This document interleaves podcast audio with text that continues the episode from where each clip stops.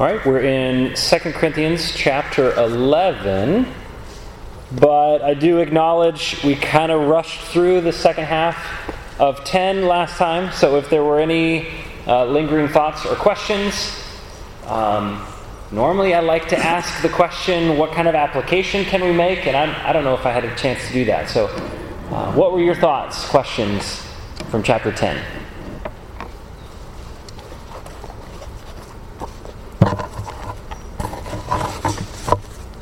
Yes. Coming. The one verse that means more to me than any in chapter 10 is 18. Hmm. For it is not the one who commends himself who is approved, but the one whom the Lord commends. Yes, absolutely because there's a, there was a lot of that going on there, right? These these men who were looking out and, and comparing themselves with each other and thinking, "Yeah, we're doing great." There's a lot of that goes on today. As they are, we are human beings, aren't we? And it, it never amounts to anything productive because it's either going to I'm going to look out at somebody and think I'm doing way better than they are, and that's going to produce feelings of, of conceit and things that are not godly, or I might look at someone and think, man they're doing so much better than me, and I'm worthless, and I'll never amount to that. And, uh, and, and envy and jealousy may start arising when we compare ourselves with ourselves. That's, that's, that's unhealthy for us. Who are we to compare ourselves with? With Christ. And who are we to be seeking commendation from? From Christ.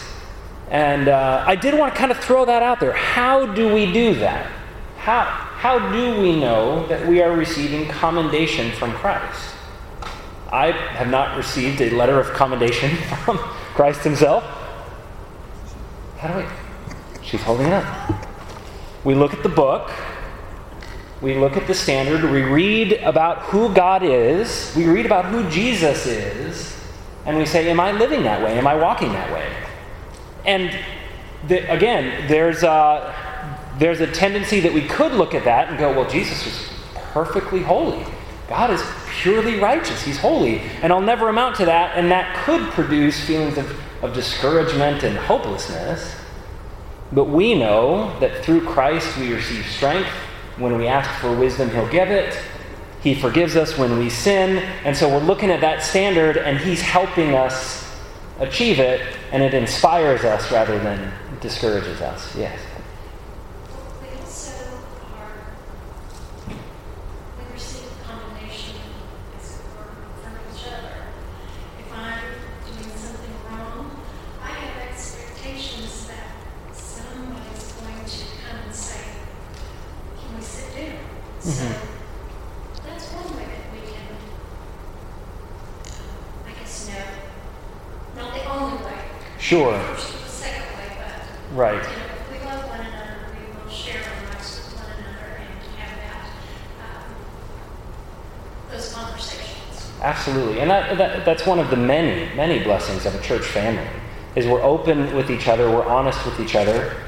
and, and, and you guys are helping me when I step out of line, and, and I can help you, and we're encouraging each other when we see each other doing something well, we're not only approaching people when we do something wrong, we approach people and say, that, that was really encouraging. That was really inspiring. Thank you for doing that.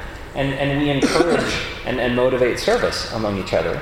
Um, yeah, that's what family's for. Um, we don't we don't do those things seeking that commendation. That's not my motivation. That I only serve God because I hope people notice. Uh, Jesus had plenty of things to say about that. But it is a natural result that when people see the good works that we do, they may glorify our Father in heaven. And, and it is motivating and, and encouraging to us. So, absolutely, verse 18 really does kind of sum up that section where he's saying, Look, this is foolishness for these, these false apostles to be doing this. They're setting up this easily achievable standard and saying, Look how impressive we are. And he said, That's, that's not what this is about. And he'll go into in chapter 11, he said he says basically they're setting me up against their own standard and their methods and let me show you the foolishness of what they consider to be impressive. Paul's going to go into that. Uh, what else about chapter 10? Okay, then let's truck on into 11. Mike is thinking about it now. Cool. Do we have a, a volunteer, someone who, uh, we're only going to cover, uh, Lord willing, the, the first 15 verses, but I would love to read the whole chapter in its context. Do we have someone willing to do that for us?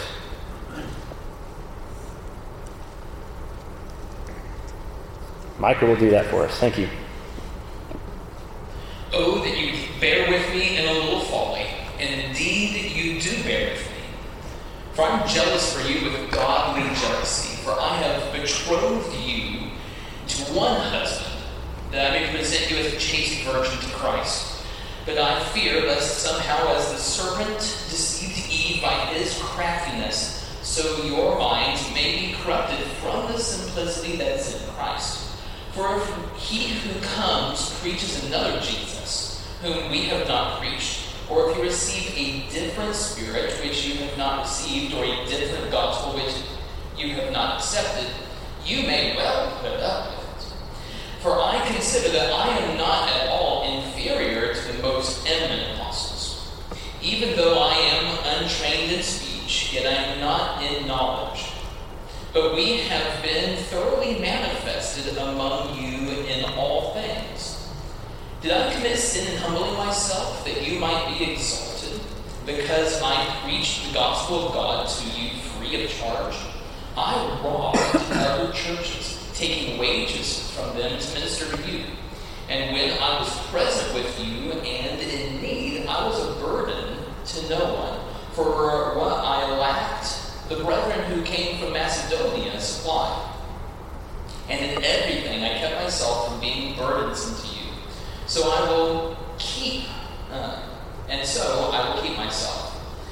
As the truth of Christ is in me, no one shall stop me from this boasting in the regions of Achaia. Why? Because I do not love you? God knows.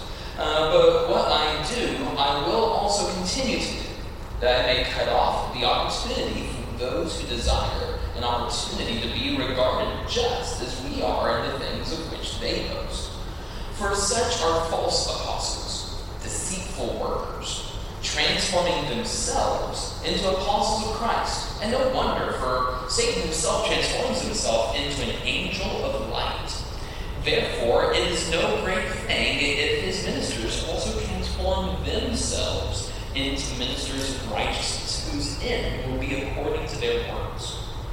I say again, let no one think me a fool. If otherwise, at least receive me as a fool, that I may also boast a little.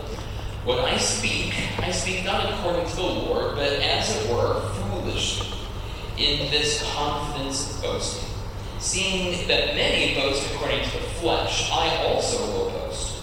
For you will put up with fools gladly, since you yourselves are wise. For you put up with it if one brings you into bondage, if one devours you, if one takes from you if one exalts himself, if one strikes you in the face. To our shame, I say that we were too weak for that. But in whatever anyone is bold, I speak foolishly, I am bold also. Are they Hebrews?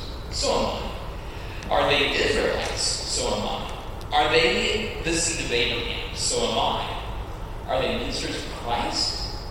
I speak as a fool. I am more in labors more abundant, stripes above measure, in prisons uh, abundant, and stripes above measure, in prisons more frequently, in deaths often. From the Jews five times I received forty stripes minus one. Three times I was beaten with rods. Once I was stoned. Three times I was shipwrecked. A night and a day I have been in the deep.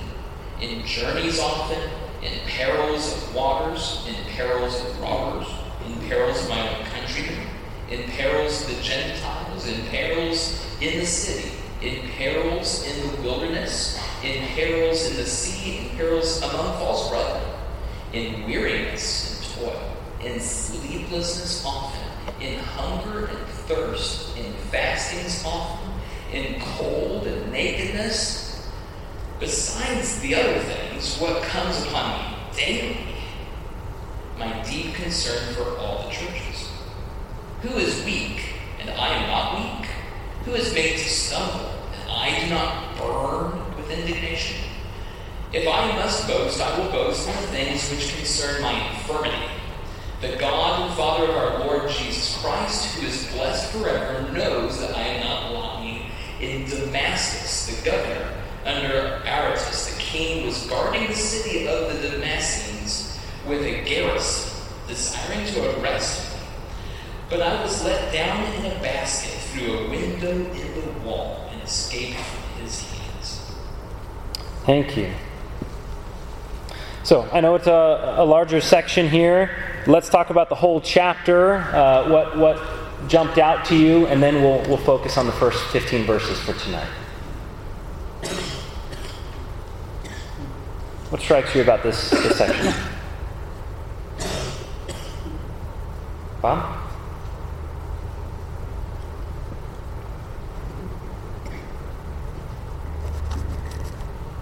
Well, now he starts out in this section talking about uh, a different gospel, uh, and you follow so closely, it makes you think of something else that is written elsewhere, like Galatians 1, verse 6, where he was surprised or astonished uh, they were so quickly deserting him who called you the grace of Christ and are turning to a different gospel. Right. So the Corinthians are doing something very similar. Yeah, and, and the temptation was real. You know, this is Corinth, that was Galatia. Um, he clarifies in Galatians 1, he's not that there is another one, but there are some who would trouble you and want to distort the gospel of Christ. So this thing was delivered. It was delivered through people like Paul, through Jesus himself. It was delivered by Peter on the day of Pentecost. And he said, There are some who are taking that and not throwing the whole thing out. They're just distorting it, they're, they're changing it, they're turning it into something that it was not meant to be.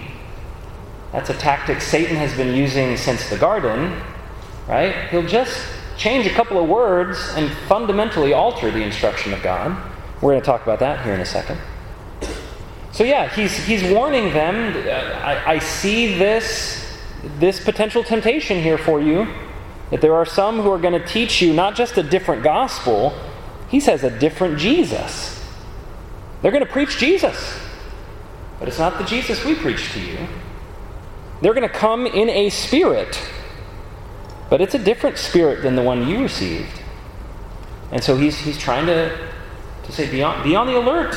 Depending on your translation, I know Micah said, um, you may readily put up with it.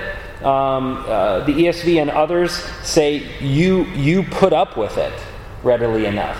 Um, so there's some debate as to whether they had already allowed this to start happening among them. Um, whether that had or not, he's saying there's a real potential here. Be careful.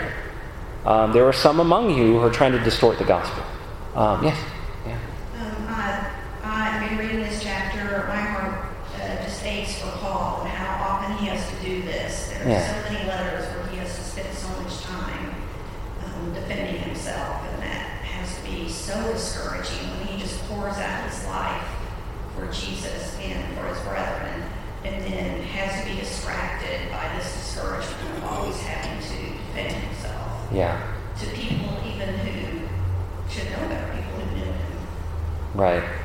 And then I think that also helps us appreciate uh, when he does commend people like Silas and Titus and others who bring him good news and refresh his spirit, how, how much he needed that uh, because he was, he was frequently in discussions like this um, that could, could have torn him down completely. Um, but I, I do see it's, it's the love that he has for these people that, that prompts him to keep, keep at it and keep going, um, to encourage them and, and, and exhort them, to rebuke them at times. Um, so, yeah, I, do. I really do hear Paul's personality in this. What did you notice about uh, how he speaks to them? This is not the only place that he does it. I think Micah did a good job in his reading of it. What were you kind of detecting in his, in his tone? A little bit of sarcasm. A little bit. and maybe I'm just attuned to it because I speak fluent sarcasm. Um, he'll say things like, uh, honestly, verse 4 was, was kind of the, the first one Well, no, verse 1. I wish you would bear with me in a little foolishness. Do bear with me. In verse 4, he says, There are others proclaiming a different Jesus, a different spirit, a different gospel, and you put up with it readily enough. Verse 6, Even if I am unskilled in speaking, it does seem like he's, he's quoting a, another accusation made against him. So e- even if I am no good at speaking, um, he says, uh, I mean, there are more, but verse 16, 17, and 18 I repeat, let no one think me foolish, but even if you do, accept me as a fool, so that I may to boast a little. What am I saying with this boastful confidence? I say not with the Lord's authority, but as a fool, since many boast according to the flesh, I too will boast. For you gladly bear with fools, being wise yourselves, that one especially. He said, This is a common behavior for you. You're putting up with foolishness, so I'll add to the mix. Let me be f- foolish with you. And then he starts going into defending his apostleship by pointing out all the difficulties that he's had to suffer, doing a very different type of defense than, than we might have expected. Yeah. The phrase that I've heard uh, several times recently, and I'm probably going to butcher it, but what Satan meant for evil, God made for good. Kind of, and Paul just seems to embody this. And so even when he's attacked, he's like, yeah, I can be foolish. I am. But it's all working towards the benefit of both me spiritually and the kingdom spiritually. So he seems to be this embodiment of, of evil trying to tear down, and yet God still being able to raise up and to build. Yes, absolutely. Please don't misunderstand me. Paul was a human, he was not faultless. So just because he used sarcasm, you did not hear from Craig tonight that sarcasm is absolutely appropriate under every circumstance. Don't, don't do that. Uh, read your audience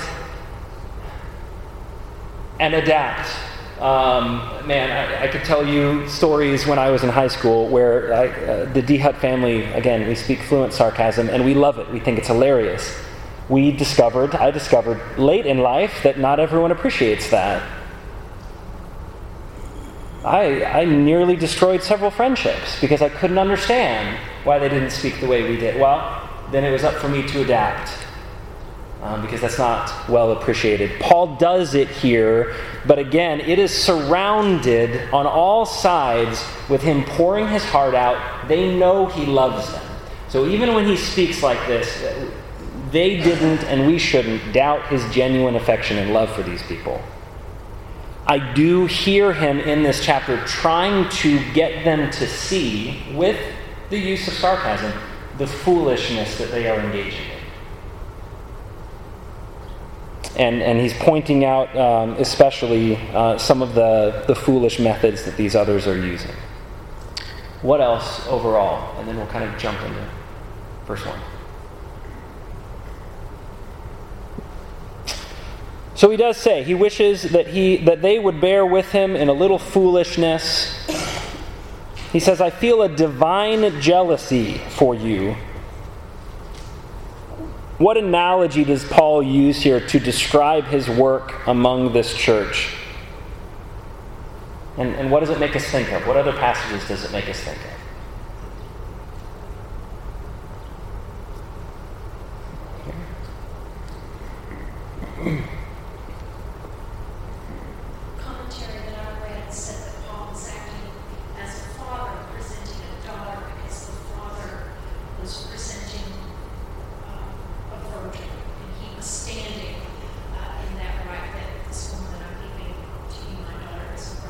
Yes.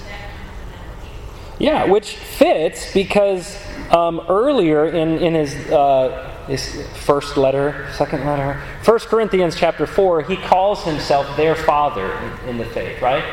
And so he's, he's actually continuing that analogy, saying, I'm, I'm actually, my desire is to present you to your husband. I betrothed you to one husband to present you as a pure virgin to Christ. And, and Paul didn't originate this type of, of theme. Jesus himself referred to himself as the bridegroom. he refers to himself um, and, and speaks of in the book of Revelation that the church will eventually be presented to him. The church is his bride, presented to him, the bridegroom. Ephesians 5, James chapter 4 uses this type of terminology. Um, yes, Michael. Oh, I'm sorry, Josh. So, that analogy, I, I wish it didn't continue like it does in the verse 3, because verse 3 kind of corrupts the image a little bit, right? They're being presented as a pure virgin, but he calls out that they may be seduced away from that purity. And so that brings my mind to, well, the bride thing reminded me of the image of bridegroom in Revelation. But then this verse reminds me of the similar illustration in the book of Ezekiel, Mm. where in, in that illustration, God's people, know, they become this pure wife, but then they go off the rails and commit prostitution with other nations, and yet God's love is still shown through that. So this isn't a doom and gloom warning because they still have hope to turn Yes. away from Yes. that situation. Yes. Yeah. So what you're referring to in Ezekiel is a is a graphic graphic depiction of the the adultery that Israel commits with with their husband, with God. Right? That God raises them up, gives them all of these incredible gifts and riches and and, and crowns her with beauty and accepts her, takes her in, and it is not long where she actually takes those gifts those blessings from God and uses those to. Israel actually goes and seduces the other nations. She actually goes and, and presents herself um, in, in adultery, in, in, in prostitution. And he's warning them of that. Uh, again, James chapter 4 uses that same type of, he calls them adulterous people. You adulterous people, don't you know that friendship with the world is enmity towards God? Um, this is a, a theme throughout Scripture. Um, God loves us. That covenant relationship He wants with us so bad. And He wants it undefiled and pure and beautiful, like marriage ought to be.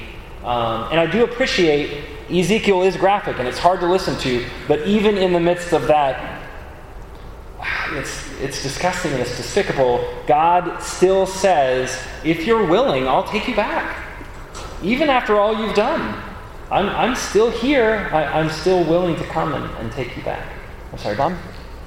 I think it's really interesting that he starts out and saying, bear with me in little foolishness. Okay. Sounds like he's going to start saying something funny. You know, okay, here's some really funny stuff.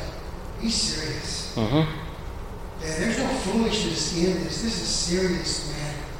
And, and he, he points it out that way.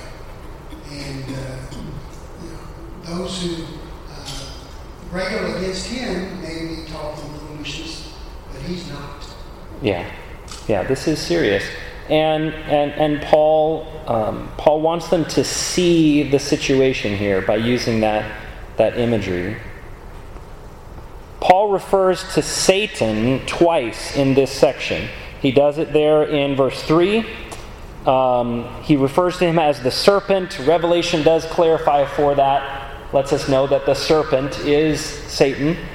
Um, and then he's, he calls him out specifically in verses 14 and 15. What, what points is he trying to make by, by bringing Satan up here? And, and what's some application for us?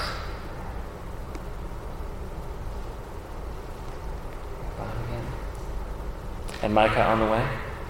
Um, I appreciate that um, Paul is not blind to the fact that Satan is constantly on the offensive, on the attack. Um, that um, that and, and for application for us, we we can see in in among us that God is active in us and helping us to grow and working in us.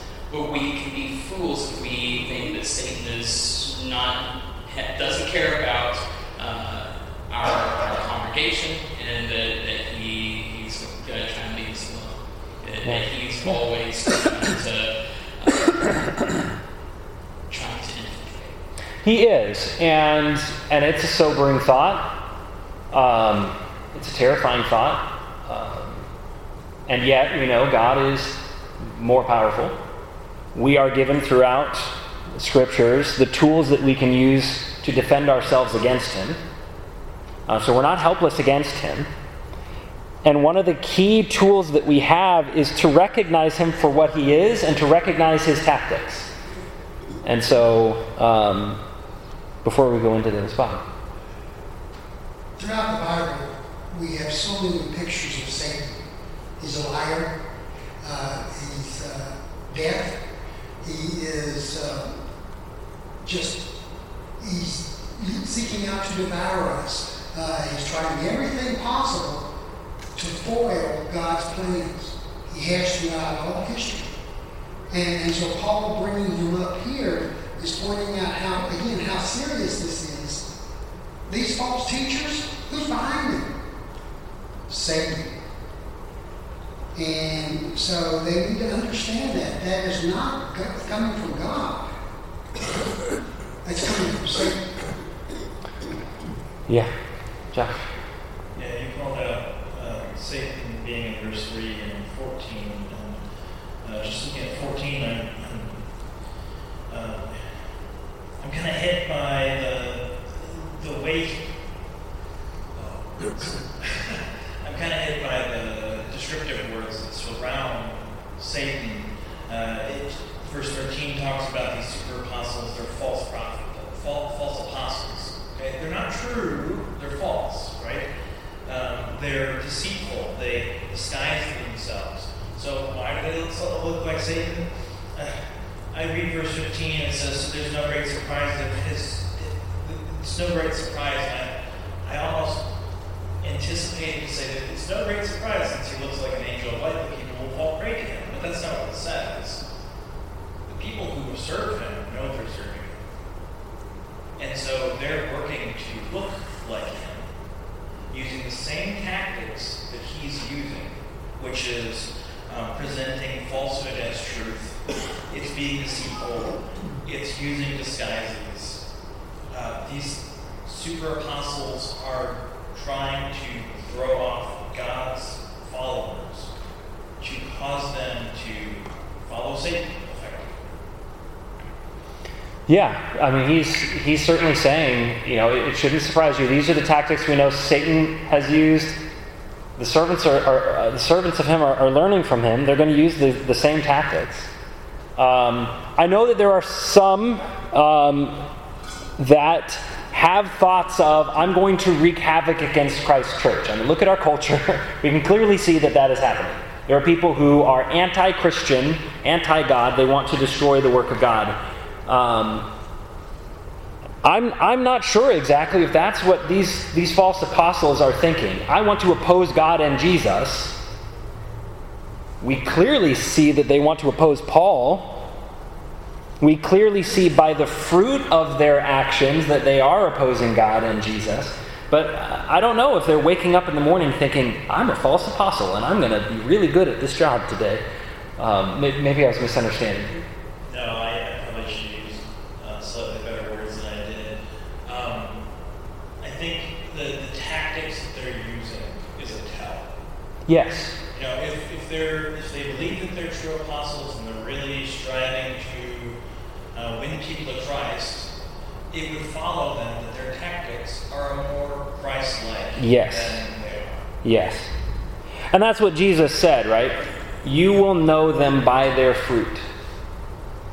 And so they may say things that sound good and noble and right, but if the fruit being born from their actions are not the fruit of the Spirit, but the works of the flesh, then you will know them by their fruit, who, who they are truly serving. Um, it, is, it is one of the reasons why Jesus said in Matthew 7 Not everyone who says to me, Lord, Lord, will enter the kingdom of heaven, but those who do the will of my Father. So they may say to themselves and they may say to others, I'm serving God, I'm serving Christ. But if the fruit being born of their actions are fruit not of Christ, um, then they are, they are deceiving others. They may very well even be deceiving themselves. Someone's got a hand over here. Um, I, I just want to capitalize on the idea of being, them being, being deceiving and being, it says, led away. Um, if you lead an animal away, you have to come out nice Yeah. And you have to put a lead on them so you get close to them. And then gently encourage them to come. Yeah. It's, I think sometimes we have only the idea of a roaring lion. But there's the other side that's, hey, did you think about, well, what about, maybe you could, Yes. maybe you are, maybe you deserve. And it's all those little things Yeah. that we have to be on guard just as much as that big old lion. Because it's led away, it's not taken away. We Right. always have the decision. Right. But we have to watch so we're not drifting. Right. Yeah, think about what Satan did, and he, he, he recalls this story of the serpent deceiving Eve. Think about what Satan did with Eve. He did not come to Eve and say, God's a liar, he hates you, he doesn't want what's good for you. Come and follow me. What did he do? Did God really say this? And he added a word or two which fundamentally altered that instruction and cast doubt on God's care. Is God trying to keep something good from you? And so Eve starts thinking, did God really say? So God, uh, Satan uses different types of, of thought processes, questions that, that plague us. Doesn't God want you to be happy? Would a good God really send someone to hell? Does that sound like a good God to you? And there are many others. They seem harmless on their face, but questions like that make us go, Is God being honest with me? Does God really have my best interest at heart? Satan's been using this from the beginning. So think about what these, these people here, these super apostles, are doing with Paul. Does Paul really care about you? He's not taking money from you, but do you think maybe it's because, and we- we've got to be on guard, um, tactics like that, Bob? They may not feel, well, likely they do not feel that they're bad people. The deceivers have been deceived. And so they're spreading that deception. And, you know, that's something that we need to look at ourselves. Yes. Are we following Christ, like Paul said to follow Christ? Or are we allowing something else to influence us to something different? And when we take that to others, what are we doing? We're deceived, we're deceiving others. So not only do we need to guard against being deceived Yes. we need to guard against deceiving as well. Yes. Thank you for reminding us of that. Bible study ought to be first and foremost introspective. Because it's really easy to read it and go, I know who needs to read this. Me. Me. And so if I'm reading this and saying, wow, there are people out there who very well may be anti God, but more than likely are simply so self deceived that they are using these tactics of Satan to deceive other people, I need to step back and go, what are my motivations when I try to convince people of things? What, what am I doing when I'm trying to in, encourage people? Am I using questions like this? Or thought processes like this? But they're good people.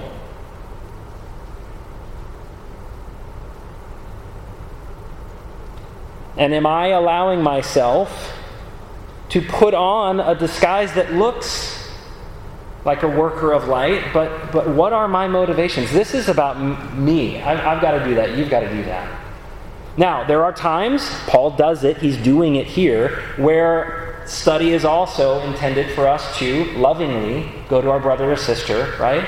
And encourage and exhort and rebuke when necessary. But study is, is primarily introspective because I can't get the log out of my brother's eye or the speck out of my brother's eye until I've gotten the log out of my own. Yes, Micah. you can just see throughout scriptures all the different ways that that Satan tries to pull us away or push us away. Um, you can see in like the book of Revelation things such as persecution, worldliness, and, and false religion. Um, and, and one other thing you can see, especially in, in verses uh, 13 through 15, is the, the reliance on self and me trying to do things myself, which has actually been a theme throughout the book. Whenever in chapter 1, verse 9, um, Paul learns to not trust in himself, but in, in the one who can uh, deliver him. And in chapter 3, um, verses 4 and 5, talking about we are not sufficient of ourselves, that we can't, that um, in chapter 4, verse 5, we do not preach ourselves. And, and, and this idea continues to go on in chapter 5 and, fifth, in verse 15 that those who die should no longer live for themselves, uh, but for him who died for them all and rose again. And and you saw that especially in chapter 10, that we that we're casting down arguments and everything, every kind of thing that exalts itself. Mm-hmm. And in chapter, uh, excuse me, verses 12 and following, comparing ourselves, looking at ourselves. Um, Paul really, he says, the only time he does really commend himself is in chapter 6. He says he commends himself as a minister of God, really focusing on what God has turned him uh, into. Yes. And, and for me, I cannot transform myself Right.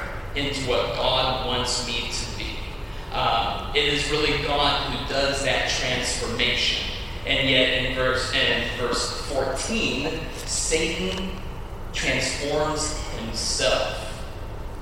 And whenever he trans- transforms himself, it looks like an angel of light, but it really isn't. And, and it says that these other false uh, accusers, these false teachers, are transforming themselves. So, so for me, Satan can get to me if I am trying to do things by myself. Right. Through our own strength, through our own uh, self righteousness, as, as Luke talked about, right? Sunday, Sunday evening, the older brother. Look at all the things that I've done myself. That should be good enough. And yeah, Paul is, is regularly reminding us look, our strength comes from Christ. Our forgiveness, that grace, that mercy, it's not of my own. I, I, I get it from Christ. Um, so neither should we consider, well, if I just, this temptation that's plaguing me, I just, I need more self self will, right? I can push through this. No, no. We can't. We're not enough. We're not enough, but He is. We're weak. Paul will go on to boast about his weaknesses because when he's weak, Christ's strength is demonstrated. Right? And so we, we aren't. We aren't enough. And so we reach for Him, we strive for Him, we, we stand in the things that we know, praying fervently that, that Christ will fill us with the things that we need um, because we, we are not enough. And it, again, it comes back to these, these men are, are commending themselves. They saying, We are enough. Look at what we've done. Look at, look at the things that, that we are capable of. And Paul, very humbly, truthfully, uh, chapters 10, 11, 12, and 13. Yes, we sense some sarcasm here in 11, but Paul really, very humbly presents himself as look, this is what I'm going to boast about among you among you, and, and we'll get more into this on Sunday, but among you, I was imprisoned and in shipwrecks and beaten and despised by people. That's my resume, Paul says. And so it should be, uh, again, introspective for us. What do we boast about? I put a post on social media and 400 people liked it. like, really? I've never had someone like my 400 on a post, but but is that what we're after? We do a lesson and it gets shared a lot, or you know, we, we make a comment and, and a lot of people nod their head. Like, that's not what we're after. That's not what we're after. I'm not looking for the commendation of, of others. Occasional encouragement is nice. Um, but that's not what we're after. We're doing things, we're, we're speaking, we're living, we're acting in a way so that when we turn to the pages of the book, we can say, okay, that's, that's what my master asked me to do. That's what my master commanded me to do as his servant. And, and that's, that's what I'll do to the best of my abilities. We're running out of time. we've, we've talked about quite a bit of that. Um, there, there was a comment someone made that the defense in chapter 11 arises from Paul's concern that the Corinthians may yet be enticed by these false apostles. The two words that are keys to this discussion are foolishness or fools. He uses it in verse 1, um, 16, 17, 19, a variation of it again in 16 and in 21, and boasting. And most of the time that Paul uses it in this chapter, he's using it sarcastically. The false apostles have boasted that they work on the same terms as Paul does. I don't know how your version renders 12, verse 12. I had to read verse 12 several times before I could wrap my brain around what exactly he was saying. The ESV says that what I do, I will continue to do in order to undermine the claim of those who would like to claim that in their boasted mission they work on the same terms as we do. So again, I had to, the New King James and others, uh, it, it, sounded circular. But he said, uh, What I've been doing, I'm going to continue to do. And, and the reason I'm going to do that is because I want to undermine the claim that these people are making.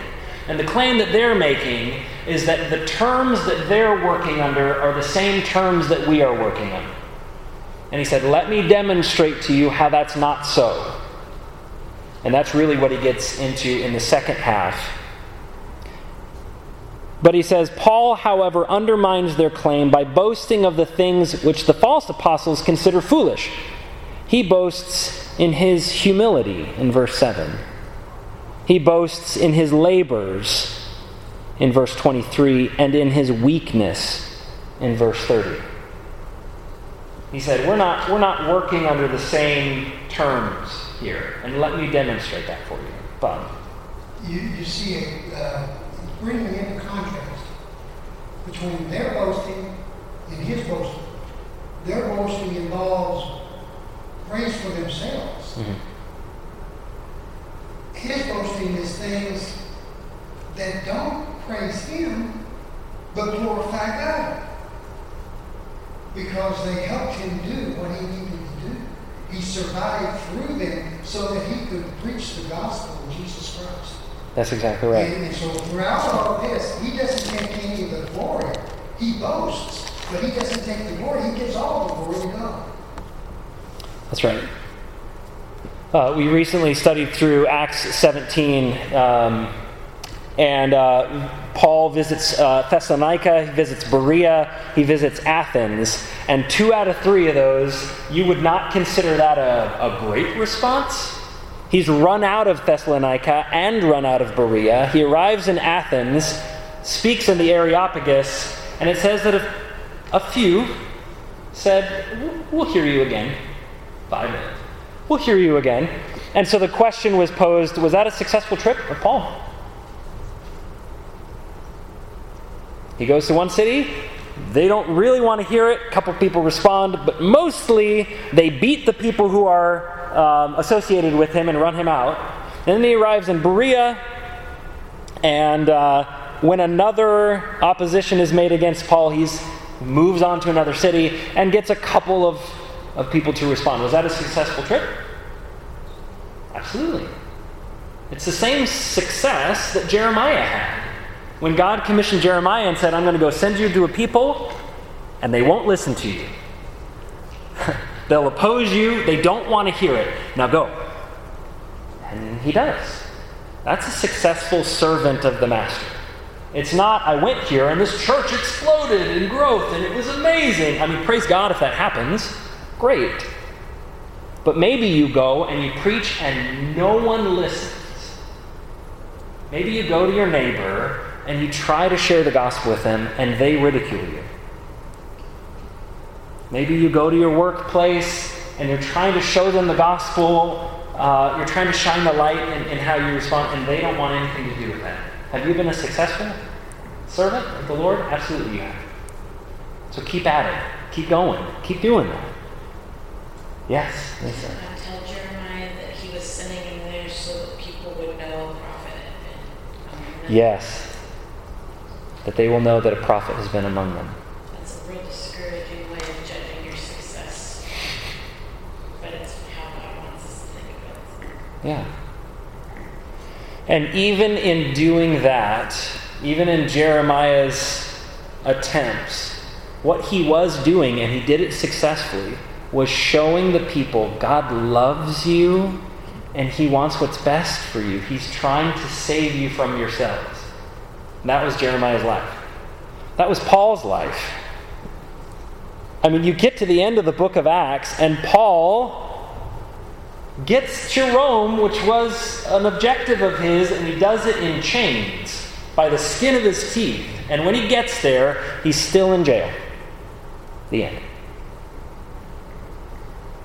It's one of the reasons why, there are a variety of reasons why I'm convinced this thing could not have been written by human beings. None of us would have finished the book of Acts that way. But that was a successful, a successful life. And it didn't end there. History tells us he went on. He wrote letters even while in prison.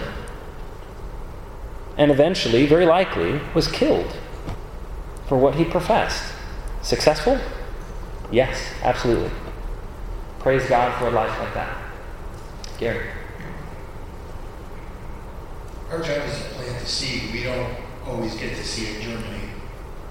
When I was a young man, I didn't want anything to do with you Holy Ghost. And I can, you know, I can spot you a mile away and avoid you.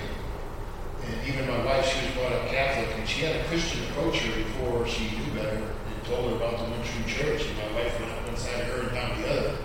And she often thinks about her that she's become a Christian because she planted that seed. And my wife never got back in touch with her to go back and say, hey, you know, remember, I'm sorry about that. You know, I, I became a Christian. Yeah. And look at me, I became a Christian. And so I believe that everybody at some point in their life, they're going to stop and think about who they are in relationship to God. And it may not be when we're trying to